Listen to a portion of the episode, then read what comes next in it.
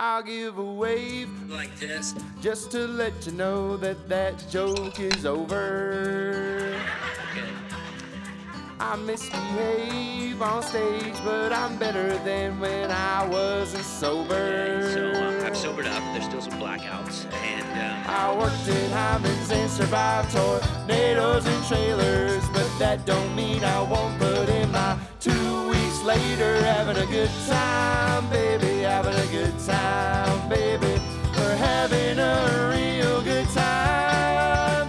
We're having a good time, baby, having a good time, baby. I'll tell you one more time, oh yeah, we're having a good time, yeah. we're having a good time. And um, Okay, welcome, ladies and gentlemen, to the We're Having a Good Time podcast. My name's Dusty Slay, and I am your host. This is Wednesday, November 18th, and uh, Thanksgiving is approaching. We're um, some places are not allowed to have Thanksgiving. What a weird year. People were not allowed to have July 4th, not allowed to have Halloween, now not allowed to have Thanksgiving. I, by the way, Thanksgiving is my favorite holiday. I've abandoned all other holidays. This upsets a lot of people, but I've abandoned all the others. Um, traditional holidays because I don't like them. and not for the reasons that some people would think. I don't really celebrate Christmas anymore, but people think that in this day and age that we're in, that that means that I'm not Christian. But I am. I will get into that at another time, but I love Thanksgiving. I think it's a fun day.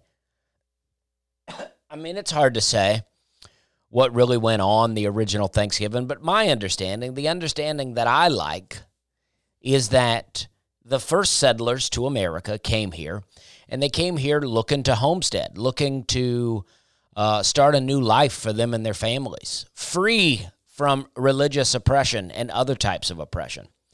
And they just wanted to live a life. And they weren't prepared for the first winter.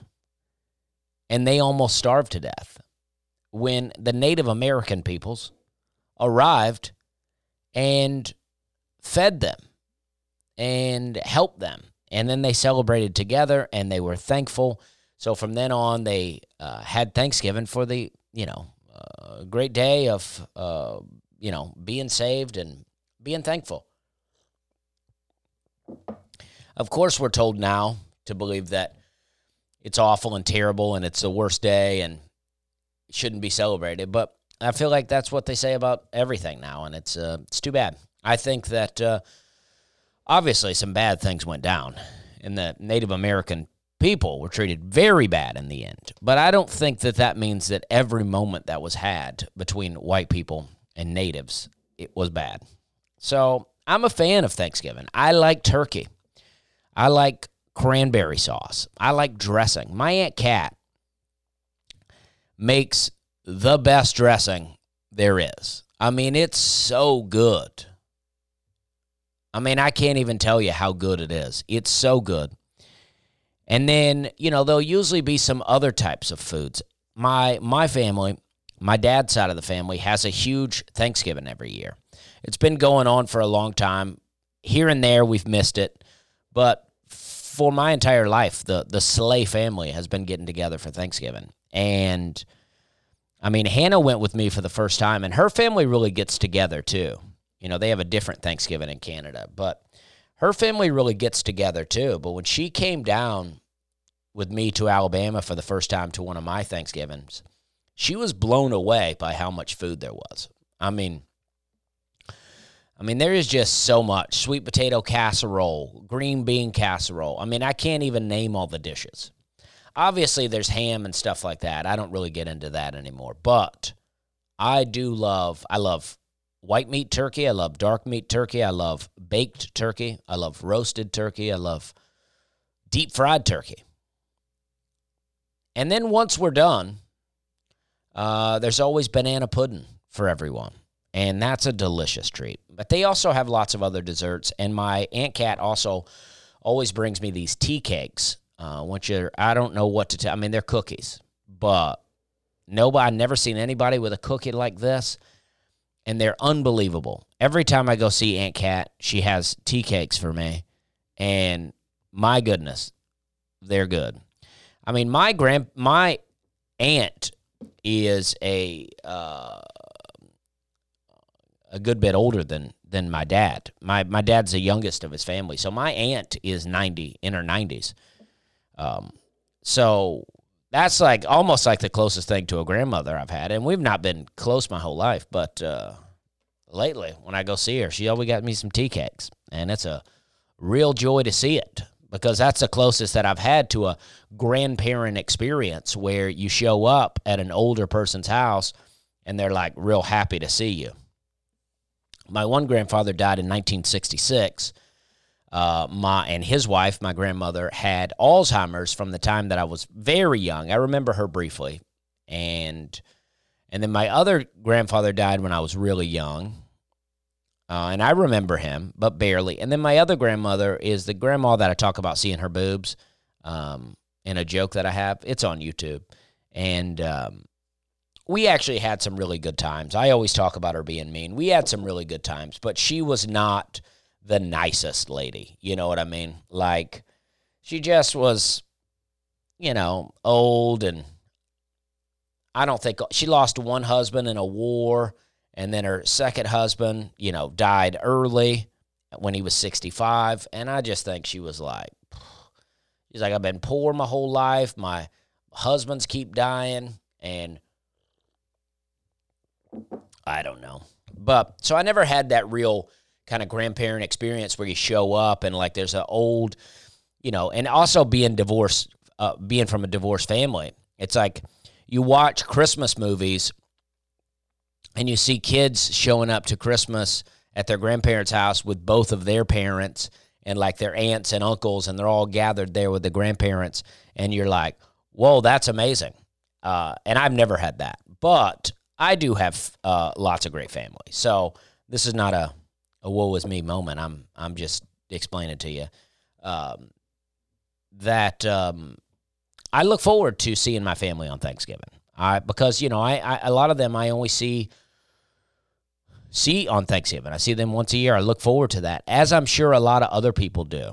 And so when our government overlords come in and tell us that we can't visit our relatives I mean, I think that's time for some action. I mean, how long can we be locked down, right? This is my latest thought, right? First off, this whole thing started with two weeks to slow the spread. That was in March, right? We were in March. We were gonna we were gonna shut down for two weeks to slow the spread, and here we are in November. So all right, so we shut down the one time, right? And then for about two months we were shut down. And then around May, some places started to open up. I started to go to some different cities. Some of these places started to open up. Then we were open for a, roughly a month and a half, two months. And then everybody's like, oh, the cases are surging. Let's shut back down. And then the second shutdown, that's when they really started forcing the mask on people, right? Because during the first shutdown, I would go to the grocery store, and in the early days, I was a little terrified of the of the virus, so I would um, I would wear the mask. And I would go to the grocery store, and all the people working at the grocery store wouldn't be wearing the mask. And then during the second shutdown, when they started forcing it on people, I went to the grocery store without a mask and all of the staff had them on. Now, granted, I wear the mask more than I let on at times, and then I, maybe I wear it less. But the point is, more people in the second lockdown were wearing masks. More people. So then we open back up. More people are wearing masks. More people than I've ever seen before. When I was in Columbus, Ohio, we were out on the streets on the outside. Everybody was wearing a mask. And then I walked by a gym and I saw, I don't know, about 10 people playing full court basketball, no mask, sweating on each other. So, you know, that's allowed, but not, you can't walk through the grocery store without a mask. Um, but now that we have surging cases again, my thought is we got to ask ourselves, uh, uh, you know, if the if the spread is not being slowed by mask by uh, shutdowns, then and then every time we open, we have a surge of cases. Uh, to me, it just says we gotta you know we gotta live with that. We gotta deal with it. It's like it's like people think when you say something like that that you're meaning, oh, I don't care about the people that die. It's like no, I do. It's like, but w- what else are you gonna do? It's like I read something like three hundred thousand families. I don't know if they can tell if it's families or individuals, but 300 they're close to 300,000 forward of address forms have been filled out from New York to other parts of the country.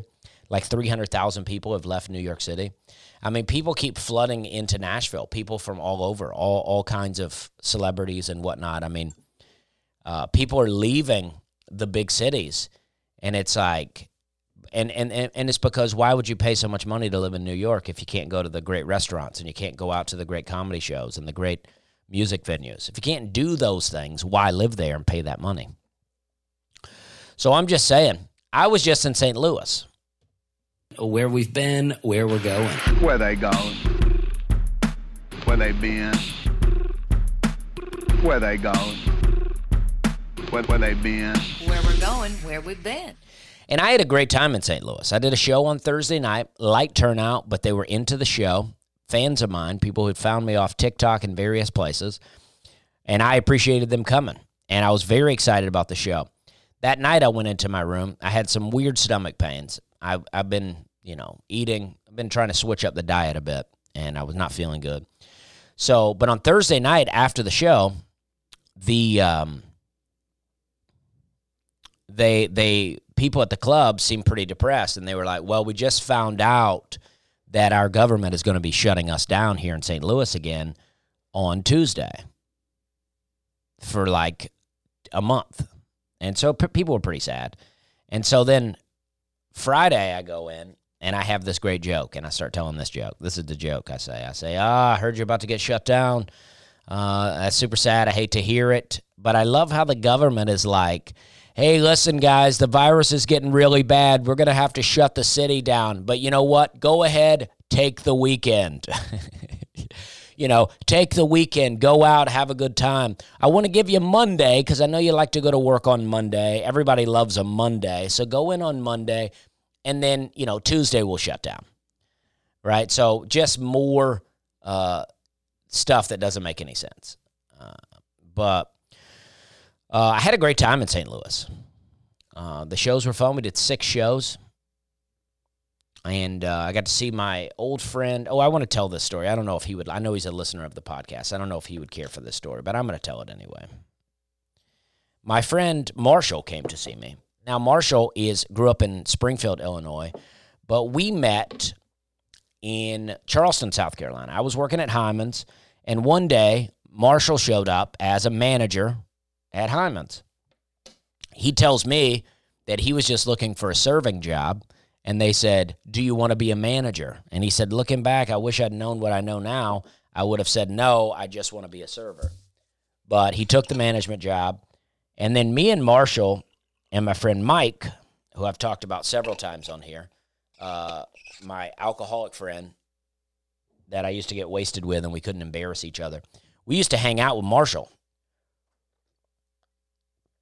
I lived on Folly Beach. Marshall was, uh, I think he got himself into a bit of trouble when he was living in Charleston. But one time, he told me this story. We all used to, I lived on Folly Beach during that time. And we used to all, all the Hyman's folk used to go down to the beach on Sundays. We had Sunday fun day out on the beach. And we'd go out there, we'd bury a keg.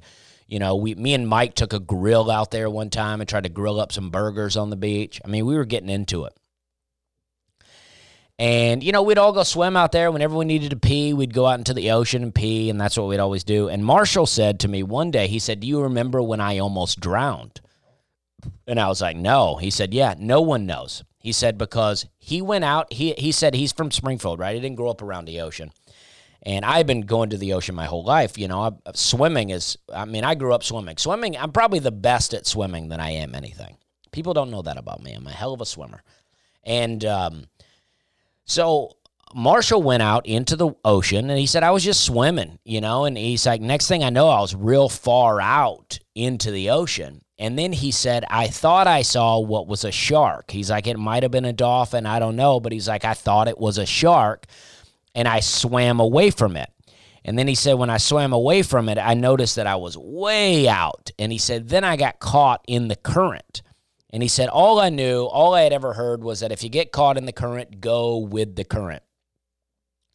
And he said he went like about a mile and a half down the beach. He said it took him about an hour to walk back.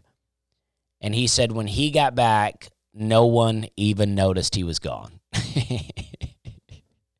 and it seems so selfish when you tell that story like that. But there was a lot of us out there. And all we were interested in doing was getting drunk, smoking cigarettes, and, you know, eating stuff. That's all we were interested in doing. We did, we were playing horseshoes, bocce ball. We didn't care. I mean, people came and went. For all we knew, Marshall met a girl and disappeared for a while. We didn't know.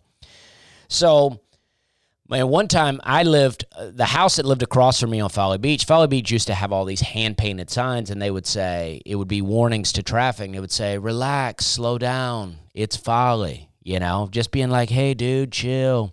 And Folly Beach has a real hippie vibe. I don't know what it's like these days, but back when I was there, I was living there in like 2004 and 5 and maybe five and six, and it was super chill, man. I mean, it was the best. There was very few bars, very few restaurants, uh, but the ones that were there were great and cool and fun, and I really loved my time on Folly Beach. I wish I was less of an alcoholic while I was there. I could have enjoyed it more, but what do, what do you do?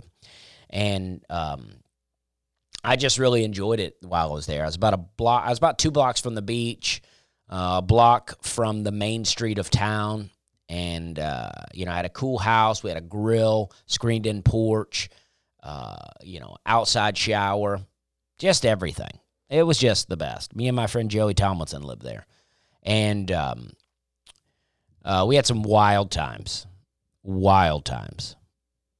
but uh, so anyway, so Marshall one day stole the sign from my neighbor. He showed me that it was in his trunk and I made him put it back. I was like, "Come on, dude, you can't steal the sign. That's my neighbor. I like looking at that sign. That sign might as well be my sign. I like looking at it." Turns out that was uh, uh, a girl that I know named Lauren Heckel. That's her mom. That was her her her mom's house that Marshall tried to steal that from. I forget Lauren's uh, maiden name, but she's married to uh, my friend Tim Heckel. Um, they have a, uh, a family now. So, um, but Marshall came, and Marshall had come to see me uh, about two years ago. I was with Connor Larson in Peoria, Illinois. This was the the trip where uh, where we forgot our keys and had to go back and get our keys. Um, and this was one of my first gigs that I got with my new agency. I had never had an agency before, and this was one of the first gigs they got me, and I had heard a lot about it. It was the Jukebox in Peoria, Illinois. I had heard a lot about it. I think uh, my wife Hannah had opened for Jimmy Pardo there, and she had good things to say about it. And I was very excited about it. I was like, this is great. I was like, I've been working the road, booking my own gigs, having some help booking some gigs, but never a real agent and this is exciting. And I get there, and on the first night, it's cold, it's snowy. There's about uh, four people, no, six people in the audience. And I look down a part way through my show of six people in the audience, and there I see my friend Marshall, who I hadn't seen in about 10 years. I hadn't seen this guy in 10 years. He find, he's, he, he saw me in the early days of comedy. I mean, he saw me when I was wearing overalls and no shoes on stage. He told me he almost fought a guy for heckling me one night. Um, and uh, so now he's come back to see me. All these years later, I'm I'm now very famous. I'm on I'm on the Tonight Show. I'm on Jimmy Kimmel Live. I'm, you know, look at me. And there's six people in the audience. But I got to see him. I got to hang with him. It was awesome. And then after the show in Peoria, we went out and there was apparently a fire, like some kind of uh, uh, ground beef plant had caught on fire and was roasting. So we stood out in and watched the snow come down while the place burned. And then, you know, the rest of the show weekend was fine. But so Marshall was back. He got to come see me. He came to a late night on Saturday in St. Louis, one of the more packed shows of the weekend. Uh, it was it was packed. It was fun. It was a great time. And then we hung out after, um, and and it was great to hang with him. He, he has his girlfriend there and a bunch of his because he lives back where he grew up. So a lot of his friends that he grew up with were there too. And his girlfriend comes out and calls him Steve. And Marshall says, Dusty doesn't know me as Steve. And then his his girlfriend's pretty drunk and she calls him Steve a couple more times. And I'm thinking, okay, this is some kind of weird game that they play uh, where, you know, that's his nick, nickname is Steve. Turns out this is what happened. Marshall has been Steve his entire life. He grew up in Springfield, Illinois as Steve. He said his both of his grandfathers, their middle names were Marshall. And his middle name is Marshall, and he said he always wanted to be called Marshall. And he he told people in Springfield to call him Marshall, and they all were like, "No, we're not doing that." So when he moved to Charleston, he was like, This is my time to be Marshall. So he just told everyone that he was Marshall. So I'm hanging out at a party with a guy that I know by the name of Marshall, and everyone there's calling him Steve. But we had a great time. It was great to see him. I hope that you didn't feel like that story led you nowhere and, and dropped you off because I enjoyed it. I enjoyed telling it. I worked with uh, comics uh, Will O'Donnell Will O'Donnell was who was with me most of the weekend. Uh, a lot of times it was two man show. Um, uh, two man show, so he would he would just be open, and then there was a guest spot, and then there was a guy hosting. Uh, a guy named Ronaldo hosted on the first night, and we ended up hanging out at the end uh, on Sunday, and then um, uh, I forget the guy who hosted some of the other shows. He was funny. I wish I remembered his name. But when people are just popping in and there's a bunch of different people on the show, it's hard to remember names. Will O'Donnell, who was, was on every show, very funny guy uh, from St. Louis. Enjoyed him, former military guy, now does comedy. A lot of fun. We had a great time. Uh, I didn't hang too much with anybody because it's cold and things are shut down. And it's like, I don't know what to do. And my stomach was not feeling great. So I was like, I'm not really going out to eat anywhere. Um, also, um, big news, really big news. I've been following a guy on Twitter now for quite a while named Gary Windmiller. I recommend looking up Gary Windmiller. If you're not following him, go follow him. Uh, his his handle on Twitter is Wind like the wind and Miller like Miller Lite and then Gary Win Miller Gary. Um, and his bio is working man, beer drinker, indoor cig smoker. I fix my own car.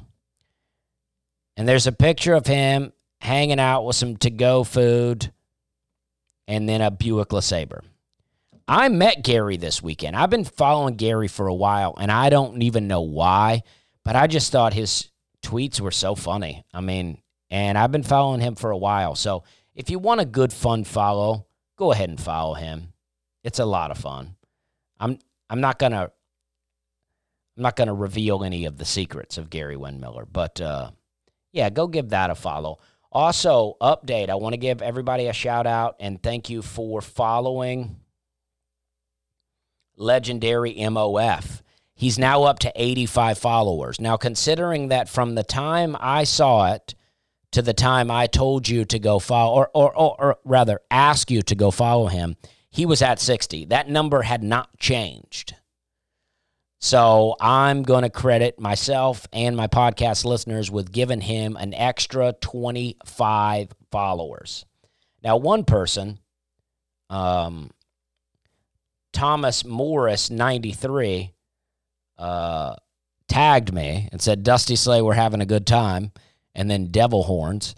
Uh, I appreciate you doing that, Thomas. But uh, yeah, I don't, I, I was trying to kind of um, secretly get legendary MOF followers. I didn't want him to know it was me pushing it.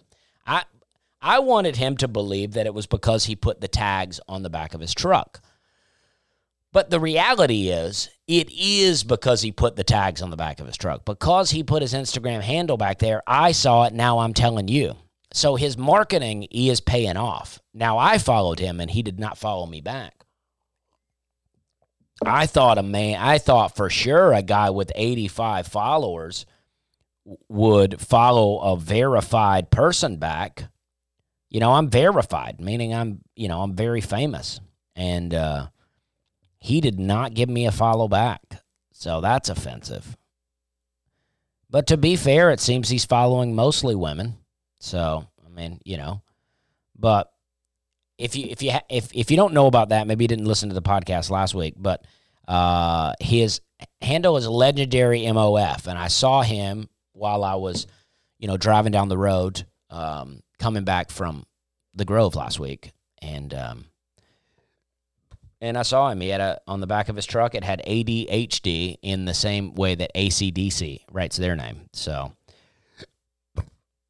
so sorry, I burped into the microphone, and I, I wish that I had not done that, but I'm probably not to edit it out. I'll be honest with you. I feel good. I mean, I'm excited to be here. I did write down some stuff to talk about, but you know, I mean, mainly there's just there's a lot going on. Uh, uh, Zanies is doing Monday nights at the oh, and I I didn't finish where I'm going. I was in St. Louis. I had a great time there. Wonderful time. Um, I hung out at the club on Sunday night. Had a cigar inside the club. They let me do that. I don't know if they want me to tell people that, but hung out with uh, Will O'Donnell, Ronaldo, some of the comics, some of the um, employees of the club. We just hung out, talked, laughed. It was a great time. I don't do that enough uh, because a lot of times you can never smoke anywhere inside anymore. And uh, but just a great, great time, great club. Um, you know, I had a rough show, one rough show. The Friday late show was pretty rough. The audience was just, they weren't into what I was doing, but they also weren't paying attention, right? So I just kept thinking, you know, I would I would hit them with a big joke, it would get a huge laugh, and then the next thing you know, they're not laughing anymore. And I'm like, well, that's because you're not paying attention. Get on board. Get on board. I wrote this down. People act like, and then it started to get serious, this was supposed to be a joke. People act like they have no control over how they act, right? You know what I mean? People used to say stuff like, hey, that's just how I am, or I'm just that kind of person, right? And then everyone was like talking about their astrological signs, and they'd be like, hey, man, you know, I'm a Taurus, so that's what I do. That's that's the stars, man. You know, you can't mess with that. That's who I am. And now everybody's taking these like Enneagram tests. I got some friends that have taken those. My wife took it. Actually, I took one too, but I don't remember it, but everybody's like taking these Enneagram personality tests, and they're like, hey, I'm a type one. Everybody knows, uh, you know, I'm a type one. So they get very, so it's like everyone is so specific about who they are that they're like, this is who I am. I can't change it. And I feel like this is where it got serious. I feel like we've we've learned we we quote unquote know so much about ourselves that we don't even know who we can become right? We like we act like we have no ability to change. We're like this is how this is how it is for me. This is how i am. This is how i'm always going to be. And uh, you can change. Some people say you can't change. I think you can change uh, uh, at least slightly. Oh and my friends from uh, the grove reached back out to me and um, Oh, uh, yeah, Chris and Nikki Lee from Memphis. Uh, I met them in the Grove, and I appreciate you guys reaching out to me. Thank you for responding. They're great. They were a great time. They drove up from Memphis to the Grove to come see me. Uh, means a lot.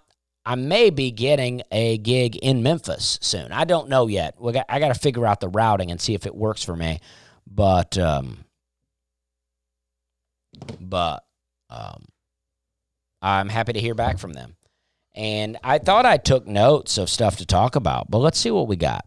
I got all kind of things to talk about, but um, I talked about the firemen last week. Oh, yeah. Well, I wrote this down. I don't know if people don't know this by now, but the news is lying to you. I mean, it's just straight up lying to you all the time. So don't watch the news. Any of the mainstream news, just turn it off. You would, in my opinion, you would be better to be ignorant of the world than to live in the perpetual unhappiness that the news wants us to be in. I mean, all of them. I'm not picking sides. All of the news is bad and sad. Um, I mean, every time there's an expert on, I'm like, well, this guy's lying. And, um, but this weekend coming up, I will not be going anywhere. I'm off this weekend, and that feels great. Nothing got canceled. I just had this week planned to be off, and then next week is Thanksgiving. So I will be at Mon- uh, Zanies on Monday nights in November, probably every Monday in November, which may only be two more. Um, and I hope the show continues into December, but they're doing what used to be called Mystery Mondays, but now it's been changed to New Material Mondays. But it's basically an open mic for working comics. Um, and so it'll be an open mic, but it should be a bit better quality than than the average open mic. And you know, the first night that they had it, comics like Theo Von, Josh Wolf, Kevin Shea, um, uh, Reno Collier, Monty Mitchell, they were all there. And then uh, Renard Hirsch. And then this past week, there was like Mike James um, and uh, Theo Von again, Nate Bargatze, uh, Kate Quigley. So, I mean, we're getting, there's a lot of big name comics in town, and they're doing these shows. And so, if you don't have anything to do on Mondays, I don't know what the ticket price is, but I don't think it's very much. You're not going to get these comics' best jokes. You're going to get the new jokes that they're working on, but I think it's worth it just to tune in and and see what's going on. Uh, it's a lot of fun. I think I'd like to play play some kind of song. I haven't played any music in a while. I'd like to play a song and uh, and just talk about it. I think that's a lot of fun. I've been listening to some stuff been getting into some stuff. Let's go to Dusty Slay's Country Radio.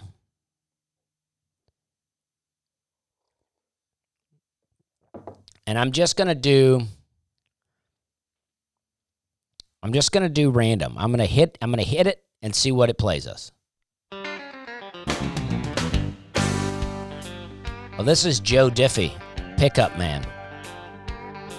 Well, I got my first truck when I was three. Drove a hundred thousand miles on my knees. Hauled marbles and rocks and thought twice before I hauled a Barbie doll bed for the girl next door. She tried to pay me with a kiss and I began to understand there's something women like about a pickup man. When I turned 16, I saved a few hundred bucks. My first car was a pickup truck. I was cruising the town, and the first girl I see was Bobby Joe Gentry, the homecoming queen. She flagged me down and climbed up in the cab and said, I never knew you were a pickup man. You can set Okay, now this, uh, let, us play the chorus here.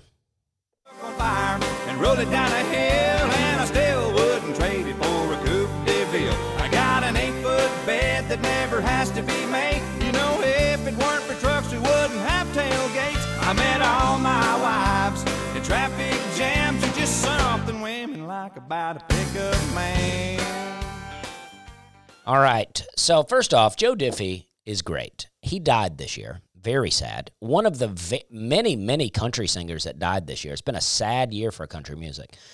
But um, Joe Diffie, I, I want to talk about this song because Joe Diffie is implying that women love a man that drives a truck. And coming from a man that's almost never had a truck, I think this is true. And I'll tell you, I mean, I've gone through the brief history or the long history of the amount of cars I've had. I've done that on other podcasts before, but my first car was a Bronco 2, a 1984 red Bronco 2.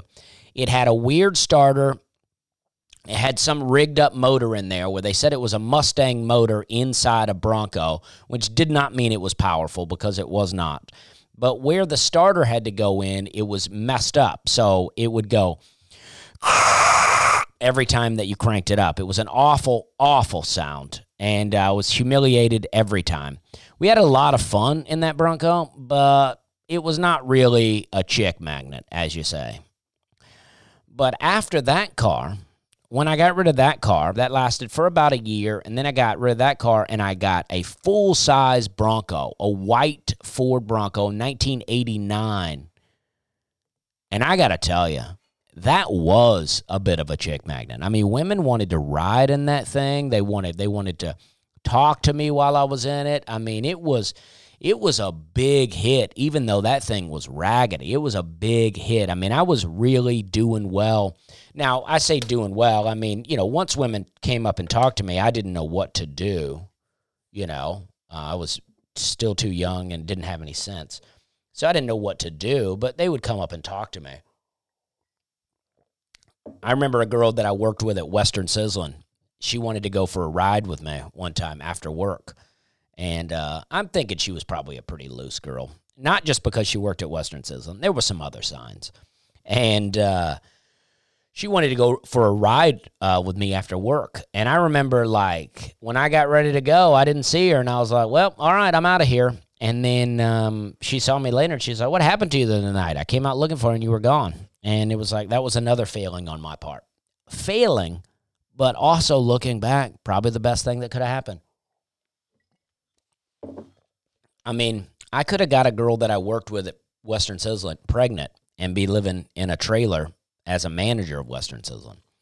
Not that that's a bad job. If that's your job, great. But that is not the job for me. That could be that could have been the direction my life went in had I took that girl out for a ride that night.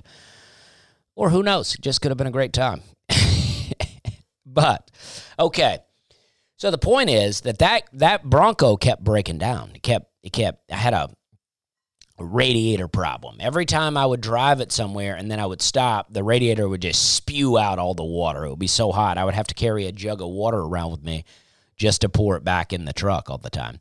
And uh, so my dad one day, I was working at Jim Bob's, Jim Bob's Chicken Fingers. I talk about that a little bit now. I was working as a sauce guy, working my way up to dishwasher. And uh, I say that, but that's not true. I was the dishwasher too.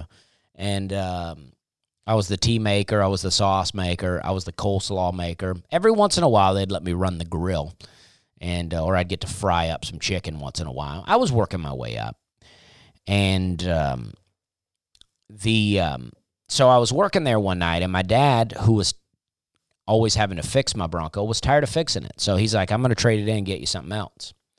So I drove into Jim Bob's with a full size Bronco, chick magnet. I mean, the ladies loved it.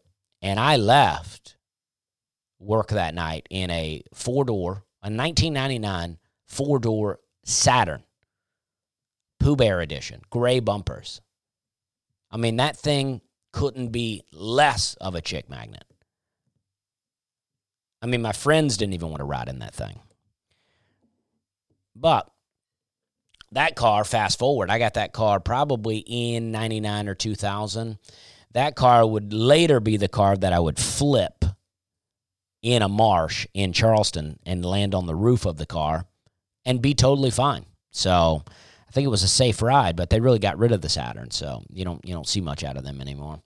Every once in a while I'll spot one and I get real excited. It had no power steering. That's why I have the upper body strength I have now, I think, during those days.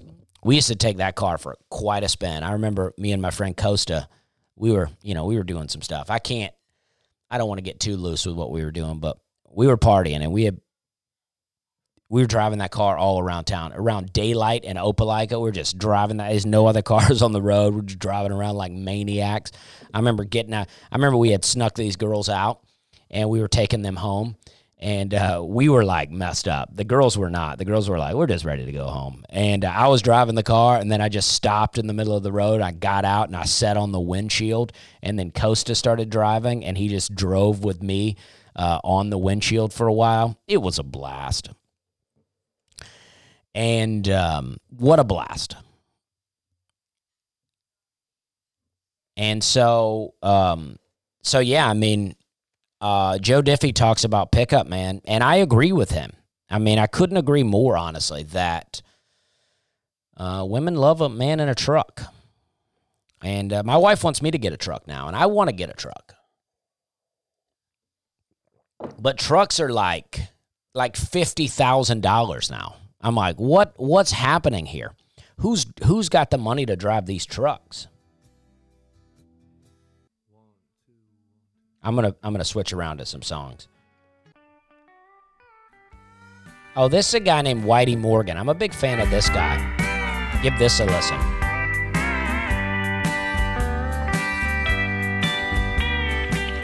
Big fan of Whitey Morgan. Is gonna be real country. Well,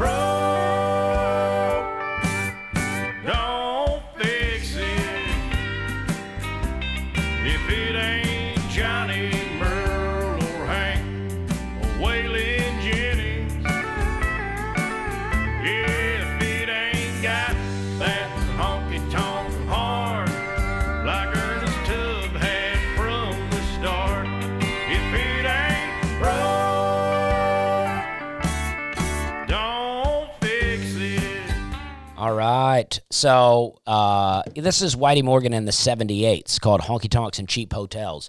This album is great. I really enjoyed the album.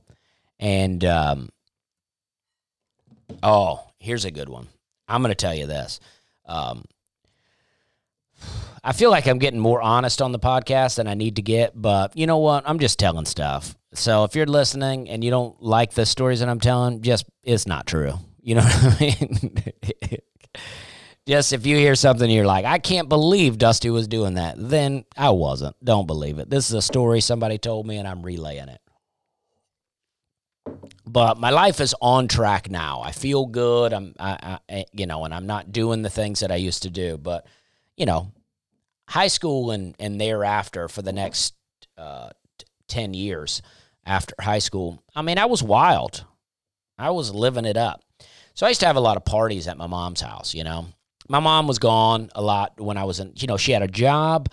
And her mom was sick, and she would stay with her mom a lot. And she had a new boyfriend, right? So she had a lot going on. She was gone a lot. She knew I was, you know, an independent, a strong, independent boy.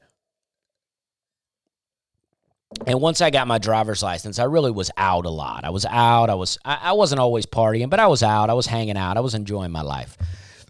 And so she knew it wasn't a big deal. But slowly me and my friends started to party. I remember I remember the first real party started with like my friends like Kenny Vickers, Justin Nelson, Joey Vickers, Paul Clearman, Chris Clearman, John Sullivan, a lot of names of people that they probably don't want me uh, telling you that, but it doesn't matter. And uh, Brad Perkovich, and those guys got me drunk for the first time, and then I got caught, uh, and uh, got caught, got in trouble. But one night, the party really started. We got, I ended up getting, I think I got a guy that used to work with me at Western Sizzling to buy me a couple of bottles of liquor. I think we had Everclear. That's what we used to buy all the time because we didn't know what we were doing. And then some type of uh, avalanche or some type of minty Goldschlagerish, some type of liquor with a weird taste to it, you know? And my friend John had never been drunk. And he he's like, me and John were, were, you know, and John is a good man, a good family man now and uh, he was always a good good guy, honestly. But he's he's a good family man now, and but he, we were drinking and we were slamming. So we were slamming back these things, whatever it is, um, Goldschlager. I feel like it was some kind of mint thing. I feel like it was called Avalanche, but I don't know. And John was a strong dude, a strong, a sports sports athlete, and uh, called him Animal. And uh, he just started slamming them back. And he, he had taken quite a few. And we were going shot for shot. I mean, I had been drunk like maybe two times at this point, and I felt like I was an old pro. And uh, little did I know how much I would end up being drunk in my life. Um, but he was like, this is not even affecting me. And it didn't seem to be affecting him. And then it did. Wow. And he got emotional. And he was running around. He was chasing us. He was trying to fight us. He was sad. He was happy. He was mad. He broke a vase that was my mom's like grandfather's. And we had to uh, glue it back together. And we did glue it back together. And she didn't find it for a long time but she did eventually find it. And what a wild time. So that started the part. I mean, like he got emotional, and then another guy, RJ, he was dating a girl who lived somewhere nearby and they had just broken up and he was trying to walk to her house and and talk to her while he was wasted. I remember I spraying him with the water hose. I mean, it was a wild time. So that started and then the parties kept growing. They kept growing and then uh, more and more people would come, and then other things started to get introduced into the party, and then a lot of people were smoking weed at the at the party, and they would roll joints and blunts and things like that, and people would just be smoking them all over. And then in the mornings, I would wake up and I would gather up all the roaches, and I would roll a little J, and I would try to find someone to smoke with. And back then, you know, I don't even think we had any cell phones. So you could call somebody on their home phone, you know, and hope they were home. But I would just usually cruise by a friend's house. And I went by a different friend's house, and he had a guy there living there named John, a different John. And John had just broken up with a girl, or a girl had just broken up with John, and John was sad. He was very sad. He was living in a basement apartment of my friend's house. He was sad. And I love country music. Everybody knows that. I've always loved country. And John was so sad that I guess he had been singing this song. So we smoked this J of of uh, roachweed, and then we went into the apartment and he played guitar, and me and John sang this song together, just alone in the basement while he played it, and it it's one of my favorite memories. I'll play it a little bit of it right here. Such a good song, especially if you're dealing with a breakup.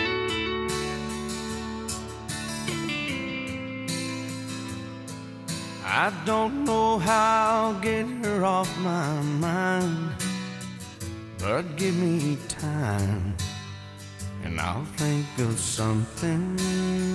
I love this song so much.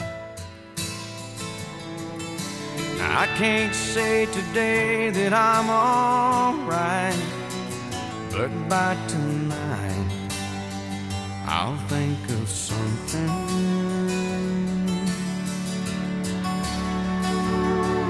I'll find so many things to do that I won't have the time to think of her. And then if she's still on my mind, I'll try to drink enough to drown her. And if that don't work, I'll think of something. And we sing this whole song, and uh, that is such a good one. And um, and I mean, I f- feel like the song was probably pretty new at the time, but yeah, I mean, we used to do a lot of stuff like that, and um,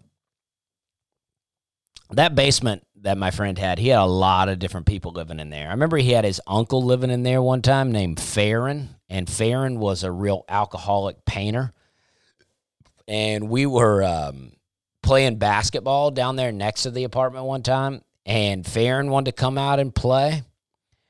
And like Farron was so bad off that like you couldn't even pass him the ball. If you passed him the ball, he couldn't catch it. I don't know if he was drunk or if his motor skills were just off from being drunk, but he could not catch it. You would have to hand him the ball. And he always, I guess he didn't have a lot of money, so he was always trying to drink. So he would have uh, have us run to the store and pick him up some Mad Dog 2020. And I don't know if you know what that is, but that seems gross.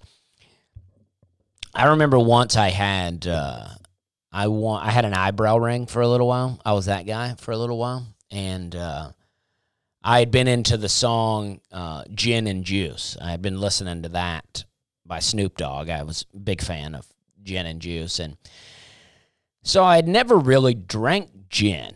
So we were like, all right, so we're gonna drink, we're gonna buy some gin tonight. We're gonna have gin and grapefruit juice, and that's what we were drinking. And we were drinking it at this same house. We were partying. It was a good time and drinking gin and juice all night, just talking about drinking gin and juice. You know, you know, you talk about it, you're doing it, and and uh, uh, it calls to mind another time I was hanging out with a friend at a party, and we were doing stuff, and um, it was late, late in the evening, and I come up on him, and he's got a a, a rocks glass with a little bit of cough syrup in there and maybe some liquor. I don't know. And he goes, sip, sipping on some sizzurp. And oh gosh. So I'm at this party. I'm drinking gin and juice. And then I get real, real drunk and I and I lose my eyebrow ring somehow in the night. I'm wearing a toboggan and an eyebrow ring, and I lose it at some point in the night. And I remember girls that I went to school with when they would lose an earring or they weren't allowed to wear earrings or whatever, they would put a little broomstick straw in their ear. So I put like this about a six inch piece of broomstick in my eyebrow when I went to bed that night. And I woke up and the broomstick was gone and I had blood all down my face. So I wasn't always making the best decisions. Here's another Whitey Morgan song um, that I like a lot. This is off a different album. I think it's just self titled Whitey Morgan and the 78s. This is a very good one.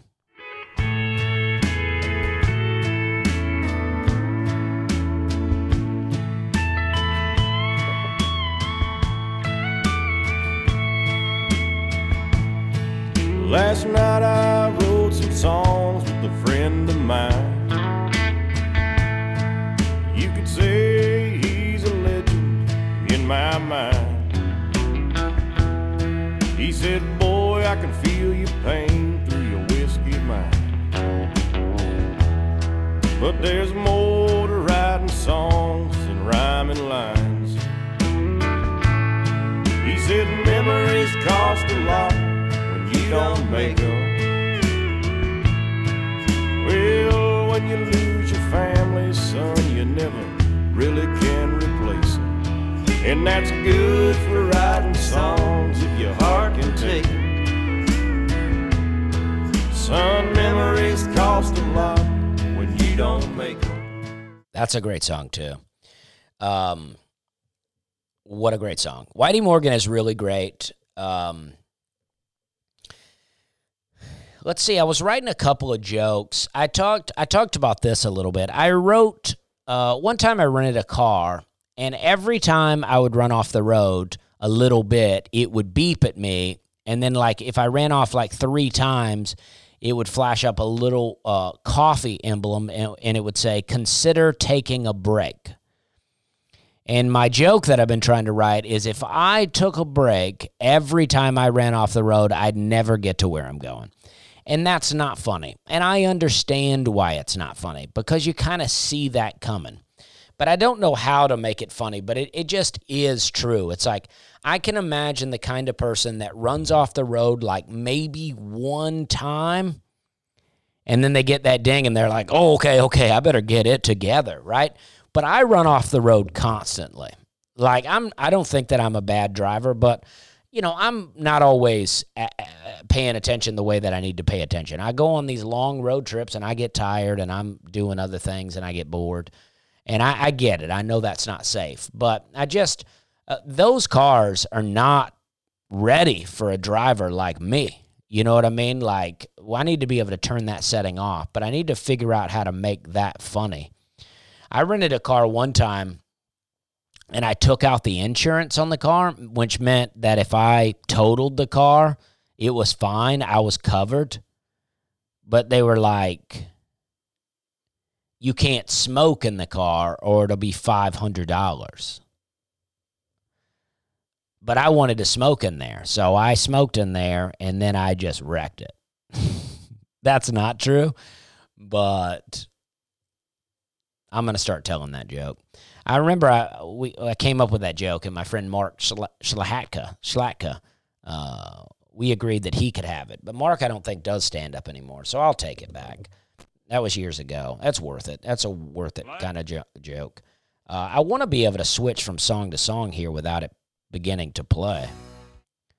I don't know why it's doing that.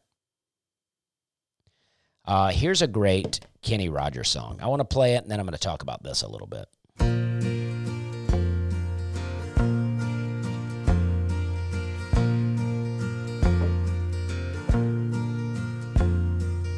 Bar in Toledo, across from the depot. On a bar stool, she took off her ring. I thought I'd get closer, so I walked on over. I sat down and asked her her name. Okay, so Kenny Rogers is hanging out in a bar in Toledo, Ohio, across from the train depot, and he looks over and he sees a woman taking off her wedding ring, and he goes, This looks like something I could get into. So I'm going to creep on over and I'm going to ask her name because she's taking off her rings, which means this is single. This lady is single. She's single if I've ever seen single. When the drinks finally hit her, she said, I'm no quitter, but I finally quit living on dreams. Okay, so she I guess she didn't talk for a while. She might have said her name, but he had bought her a couple of drinks. And then they hit her and she goes, "Listen. I'm I'm I'm I'm not a quitter. I, I I'm not trying to quit this relationship, but I'm tired of living the way that I'm living." I'm hungry for laughter and here ever after. I'm after whatever the other. And Kenny Rogers is like, this is perfect for me because I am the other life. I am the first to get in on this action after she's moving on to a new way of life. He's like, I'm at the right place, the right time. This is working out perfect for me. We could probably get on a train and just get right out of town. In the mirror, I saw him and I closely watched him. I thought how he looked out of place. He's like, uh oh, this is trouble.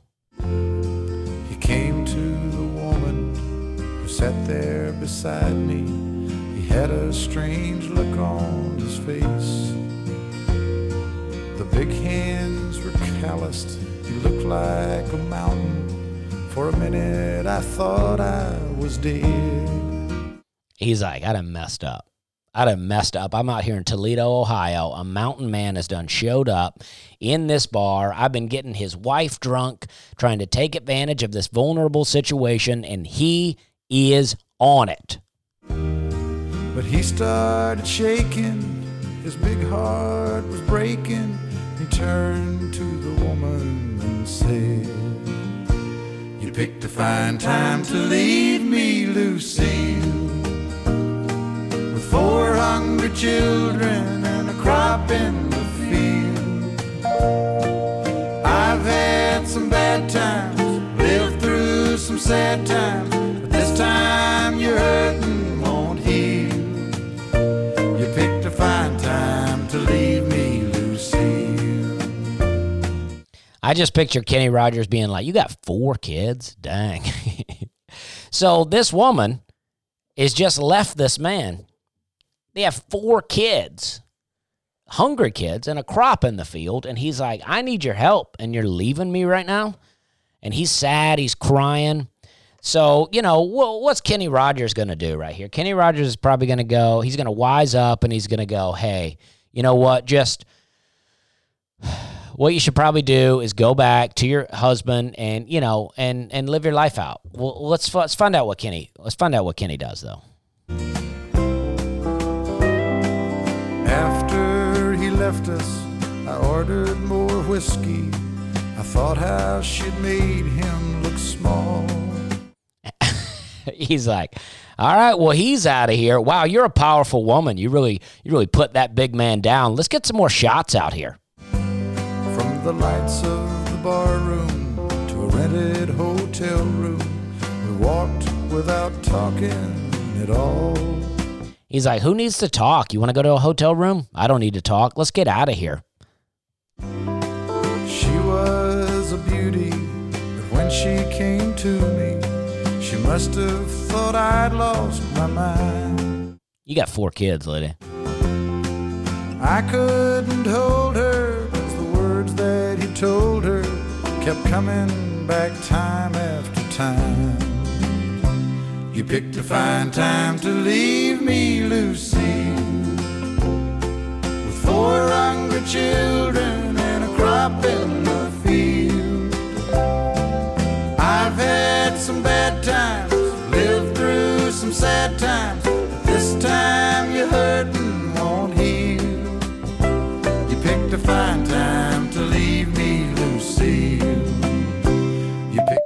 I always wanted. Now, I, I I've always said I think I will write the verse and then try to get someone to play it. I've always wanted there to be a third verse to that song because that's where it ends. Kenny Rogers is sitting in a bar. He sees a woman taking off her rings. He starts hitting on her. Her husband shows up. And then he's like, let's get out of here. Let's go to a hotel. And then they get to the hotel and he's like, you know what? I can't do it. I keep hearing your husband's voice and I can't do it. I want a version. I want to hear the third verse. What happens next? Does he leave or does he go, you know what? After all, here we are. I want to know what happens. But hey, this has been a, a, a, a mixed bag podcast. Um, I hope it's been enjoyable to you. Uh, I always enjoy doing this. I always enjoy talking. Um, and um, happy to be here. Next week is uh, Thanksgiving, but I should have another podcast out before before Thanksgiving next week, and I'll come back with more hot, hot takes on how good Thanksgiving is. Maybe we uh, uh, will have Hannah back on the podcast to really talk about my family's Thanksgiving and what it's like. And uh, I appreciate you guys. Thank you for listening, and we're having a good time.